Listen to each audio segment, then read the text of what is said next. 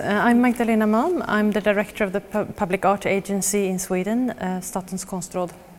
I've been there for about two years, and when I started, um, I wanted to pose the question what can art in public space be?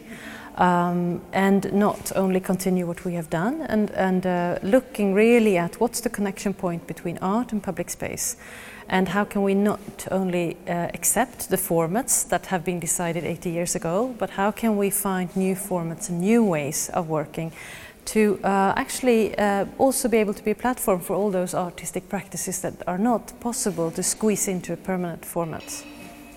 We needed to change the structure in order to do this change because we had an administration and then we had contracted producers and then very very far out we had the artists.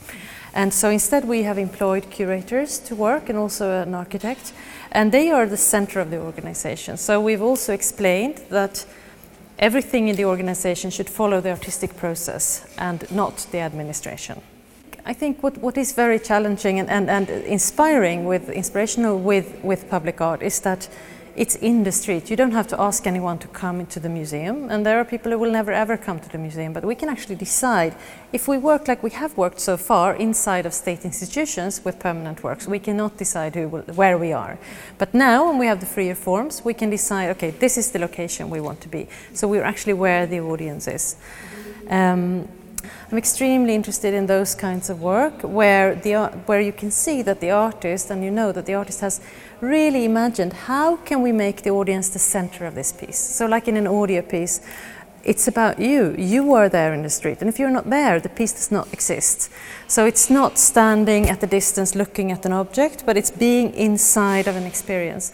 And for me, that's, that's I mean, sometimes it's good to work with participatory projects in like urban development, but, but for me, to be able to work with this immediacy of the experience is a very strong way of involving the audience also, what's possible when you work outside of the gallery space is that you work with a context which the audience know. They know the square and all the discussions and demonstrations and so on in the square. So you don't really need to explain it, and they will be interested because they know that context. And they don't even have to know it's an artwork that you're dealing with. In one way, we could say that we have two different parts of what we do. One is the production of, of, and it's really important for us not just to share knowledge, but to actually be in production, because that's where we learn new methodologies.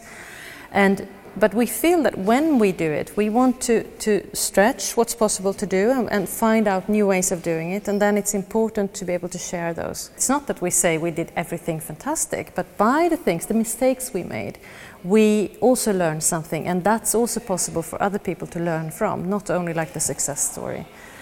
Um, and also to, to, I mean, we have a program of lectures, of seminars and so on, and, and uh, on those different areas that we work with. We even work with cultural heritage issues around contemporary, uh, like public art, which have not been dealt with. So I think we feel that, that as a, a, state agency, we have the possibility to have a slightly bigger overview, a slightly bigger outreach than the municipality organization, uh, more of an international connection.